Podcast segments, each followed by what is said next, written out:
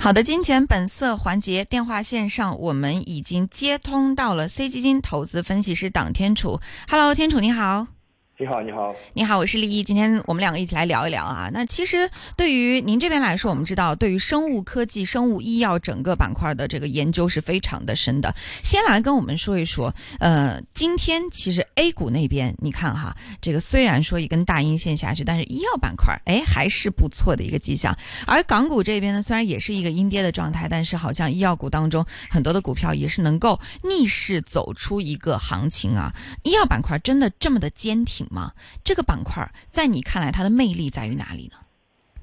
呃，我自己觉得医药板块可能它最大的好处是它一个比较长的一个逆周期的一个属性吧。因为现在大家我觉得宏观的因素对整个市场的影响都是比较大，然后大家还是看宏观做。然后这个医药的话，它本身的一个逻辑一般都是放到十年或者二十年以后这么长的一个周期。对，所以说这个就能给大家一种在短期内不用太看重一些经济数据啊。或者一些市场的情绪波动造成的股价的一些影响，对，所以我觉得长期来看，这个医药可能我自己会觉得它这种长线，如果是价值投资的投资者，可能会比较喜欢医药股这样。嗯，那如果说从板块轮动的角度来说，因为我们知道整个医药股当中也会出现一些轮动嘛，有时候生物科技，有时候是什么医药医疗等等的。那你觉得现在这个阶段，呃，我们先说港股，再说美股，好不好？哎，呃，港股市场当中，你觉得现在的医药的投资逻辑主要集中在哪里呢？觉得港股的话，现在 如果说这周比较近的话，就是医疗反腐这个事件，大家都在。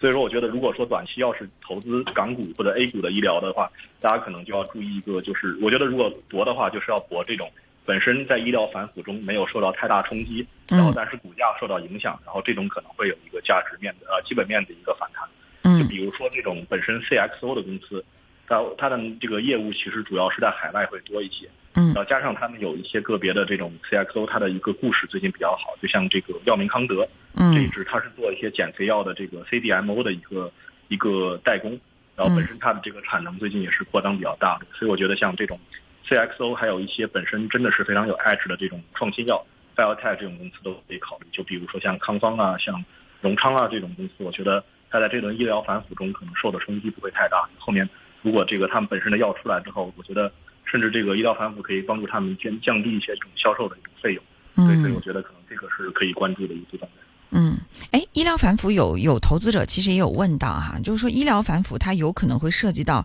呃现在的这个股票当中的哪些领域？比如说是呃原料药，还是说研发，还是说它销售？其实我觉得更多的是成品药销售这一块儿，可能跟医疗反腐会关联更大一些，是吗？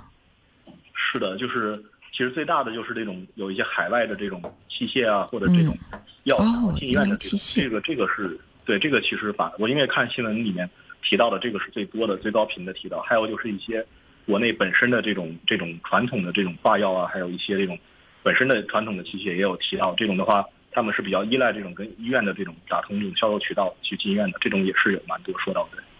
嗯，那还有一个也是大家会提到，就是爱迪康，爱迪康控股，嗯，九八六零，其实它有说，因为医疗反腐的话，有望有推动到，比如说检验外包率的这种提高。那对于这种公司来说，它会不会就有一些比较好的一个支持呢？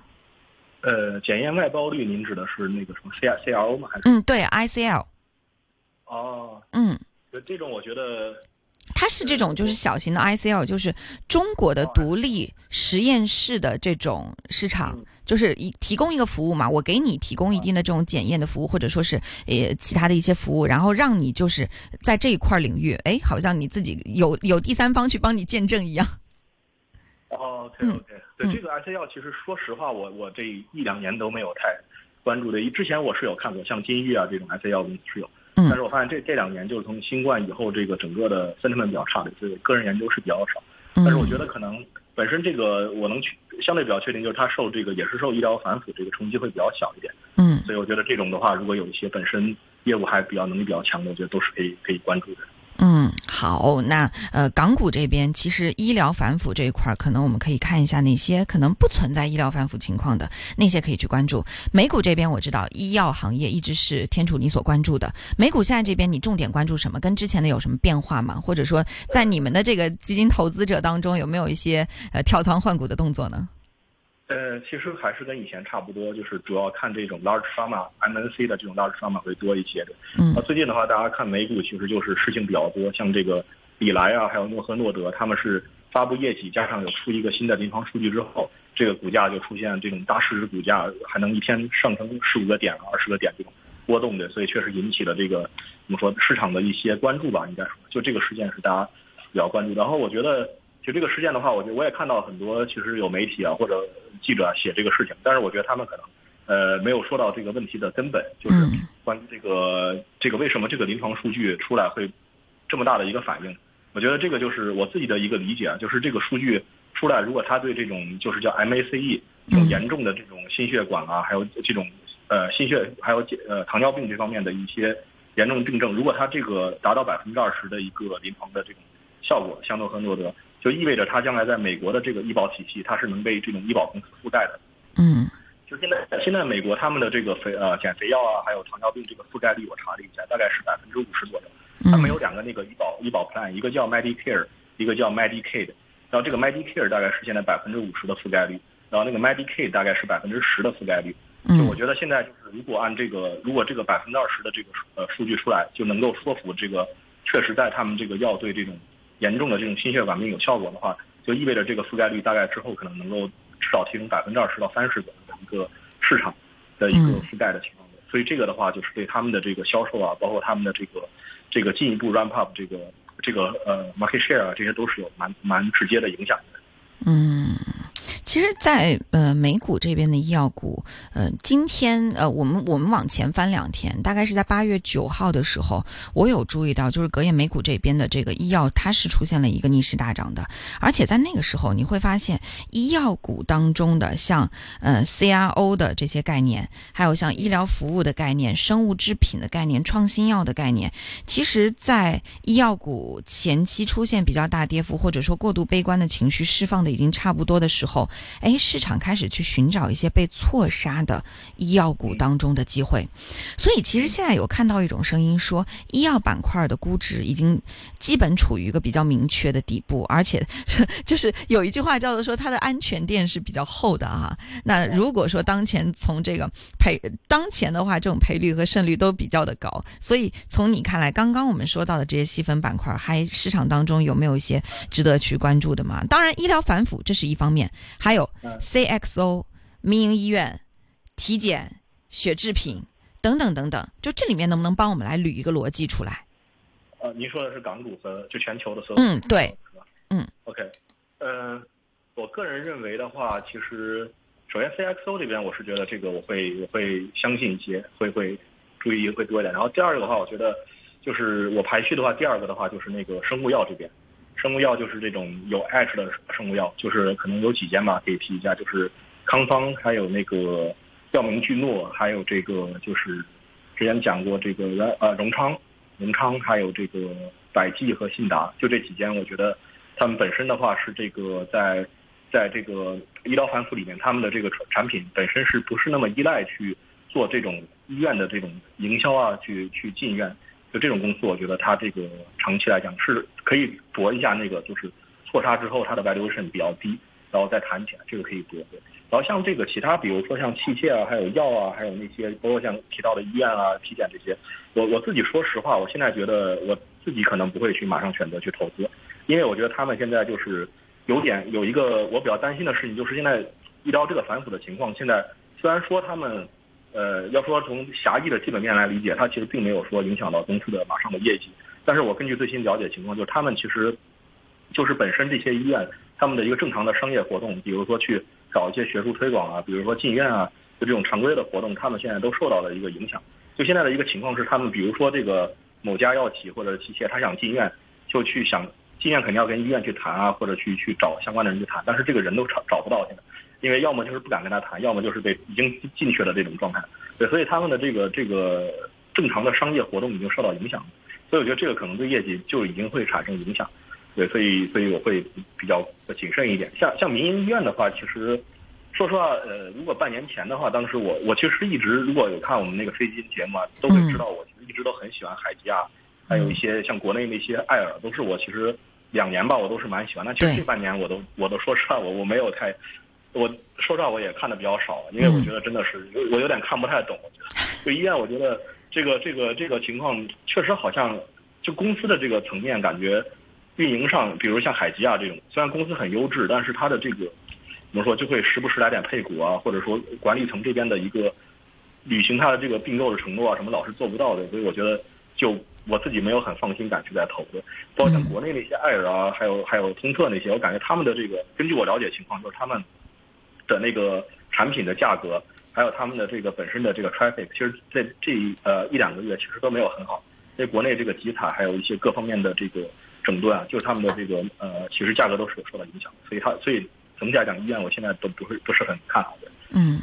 其实从民营医院来说，我也跟您来探讨一下。我会发现，在呃，可能根据这个两个地方的医疗的这种制度的不一样，像在香港的话，可能民营医院或者说是民营的一些诊所、私营的诊所是比较受到大家的一个关注，因为可能公立医院我排队会比较久。但是在内地的话，它的整个医疗的就医的这种业态环境是不一样的。大家对于民营医院的信任度其实低于公立医院的信任度。那再加上您刚刚提到的集采等等一系列的影响，民营医院的这种呃本来比较稳定的这种客户群体，其实也在发生着变化。而对于民营医院所带来的，比如说一些呃医疗制度上的一些严谨度，甚至说是财务上的一些情况，都会对他们带来很大的影响。还有一个比较大的就是医疗投诉。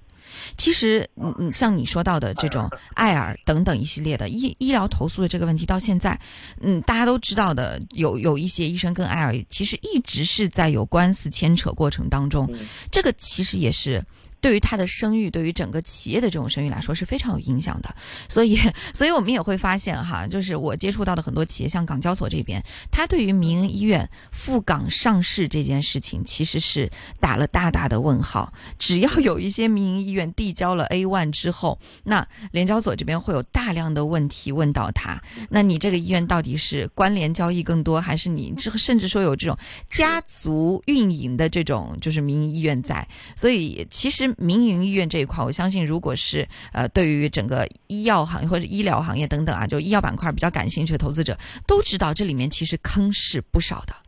对吧？这是跟您来进行一个小小的交流哈。那此外呢，其实在这个呃医疗医药这个板块当中，其实还有一块就是关于血液制品这块，比如说你以天坛生物为代表。就是血制品这一块儿，其实不管是 A 股也好，还是说可能在呃港股或者美股这边，血制品这一块儿，你觉得它的市场空间会不会比较大？因为大家觉得说这一块我拿到牌照也不容易，然后嗯，我我我只要拿到牌照，我只要有政府背书，那可能这块儿我就能够继续的这样，就是延续着我的整个利润率和营收。血血制品确实，我我我感觉就是。呃，我我其实看的没有很多血制品，然后但是我自己觉得就是它相对一些其他的一些化药啊，包括像一些呃低端器材啊，我觉得它本身，我我的观察是感觉它还是比较稳定的，它的业务而且也是这个，不管从市场表现啊，投资者的这个反馈来讲，觉得它的业务是包括整个是是比较稳定的。然后这个我其实跟他们一些像天坛好像管理层有聊过，我觉得他们的这个本身的一个怎么说，就是他们。竞争来讲，可能不像这种器械啊，还有药品这么激烈，就大家是打这种价格战，或者说是集采把这个价格压得很低，就他们整个企业的利润啊，还有他们的运营，其实也还是比较。对，所以其实血制品都是我一直觉得，呃，还是相对还可以的一个板块。嗯，血制品还还算是不错。然后充分集采过的板块，比如说这个仿制药这一块呢？啊，这块我觉得就本身其实没有这些医疗反复，就一直。一直都都不太行的，我自己觉得。但是现在加上这个事情，我觉得可能真的是看不到一些太多希望吧。但是有一个例外，就是因为最近那个减肥药这边，就大家知道这个是出了一些那个呃呃国外海以来这个事情之后，就是国内会出现一些陆续减肥药方面的 GLP 方面的仿制药。嗯。就比如说华华呃华东啊，还有一些好像记不太清名字，好像建邦建呃联邦联邦制药。嗯，联邦嗯。对对对，是有出那个 G G L P 的一些仿制，这个我倒觉得可以可以关注一下。这个，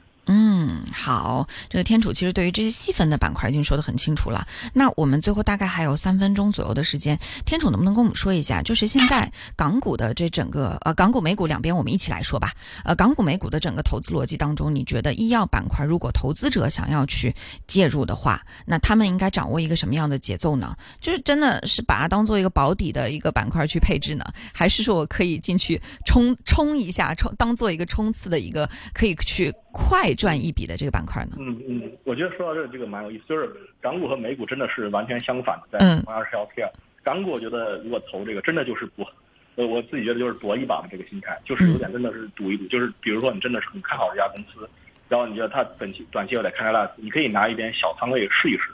就去搏一下，这样感觉我觉得是 OK 的，但是真的是不建议这种很大仓位去去做。但美股就是相反，美股就是，如果说想短期，其实说实话，我觉得它可能是在美股可能最 underperform，就包括现在和那个比如说短期，因为他们本身美股的其实医疗还是蛮分化的，就像李来啊、Novo 这种公司，它的估值就特别高，就是大家预期打的特别满。第二种就是像这个 ABBV 啊、像 Pfizer、像 Merck 这种公司，就大家又打的很低。就很很分化这两边，嗯，对，但是我自己觉得，如果真要投的话，可能就是，我还是会喜欢这种本身就是有故事的，像利来啊、Novo 这种，但他们的预期估值打太满了，现在，对，所以现在我觉得就是，如果说短期投肯定不好，但如果说看得更长一点，比如说两年以上、三年以上，我觉得他们的这个 growth logic 都是存在，所以它肯定市值还会往上走，嗯，对，所以我觉得它可能是一个长线投资的一个选择。嗯，我们拿李来来举例子吧。如果像李来现在的这个走势的话，大家如果奔着两三年去的话，是不是如果我现在稍微的去配一点，或者配一些相关基金也是 OK 的呢？对，我觉得它有点像避险的这种资金吧。就比如说有笔钱，然后你想去配置到美股，我觉得有一部分你想用来一个相对安全一点的仓位，然后去这个可以配置到底了，我觉得。嗯嗯，好，呃，但是港股这边，我帮投资人来追问一下，其实我们在一线金融网的这个 Facebook 平台上也有投资者这两天就在问哈，就是说问关于医药板块，特别是港股这边的医药板块，如果要短炒的话，到底是跌下来我应该进，还是说我涨上去之后应该进？当然，我们不涉及到任何的个股操作，呃，天楚只是给一个大家一个建议，好不好？啊，如果真的是要就只是说跌下去还是涨，我觉得那就涨涨的时候太难。就跌的时候千万不 不能买，我觉得。嗯嗯嗯，呃，涨的时候好。那对于业绩来说的话呢，八月份接下来还有大概十几天的时间，呃，其实还是有很多的医药板块，可能当中有一些股票会发布它的业绩。嗯，我觉得可能药明的会看一看它能不能做到它的 guidance，他说它要三十 percent growth，对这个这个我觉得会期待一点。其他说实话没有，呃，我没有一个很很。短期内想等的业绩吧，可能，嗯，我想想，可能骨科那边倒也有点，像爱康啊、大博那些，我我其实我都不知道它具体时间，但是我觉得如果他们有发布，其实有可能会 surprise 到投资者。这些公司本身它的一个，根据我了解，它上半年呃运运营还是不错的，所以我会可能看一下。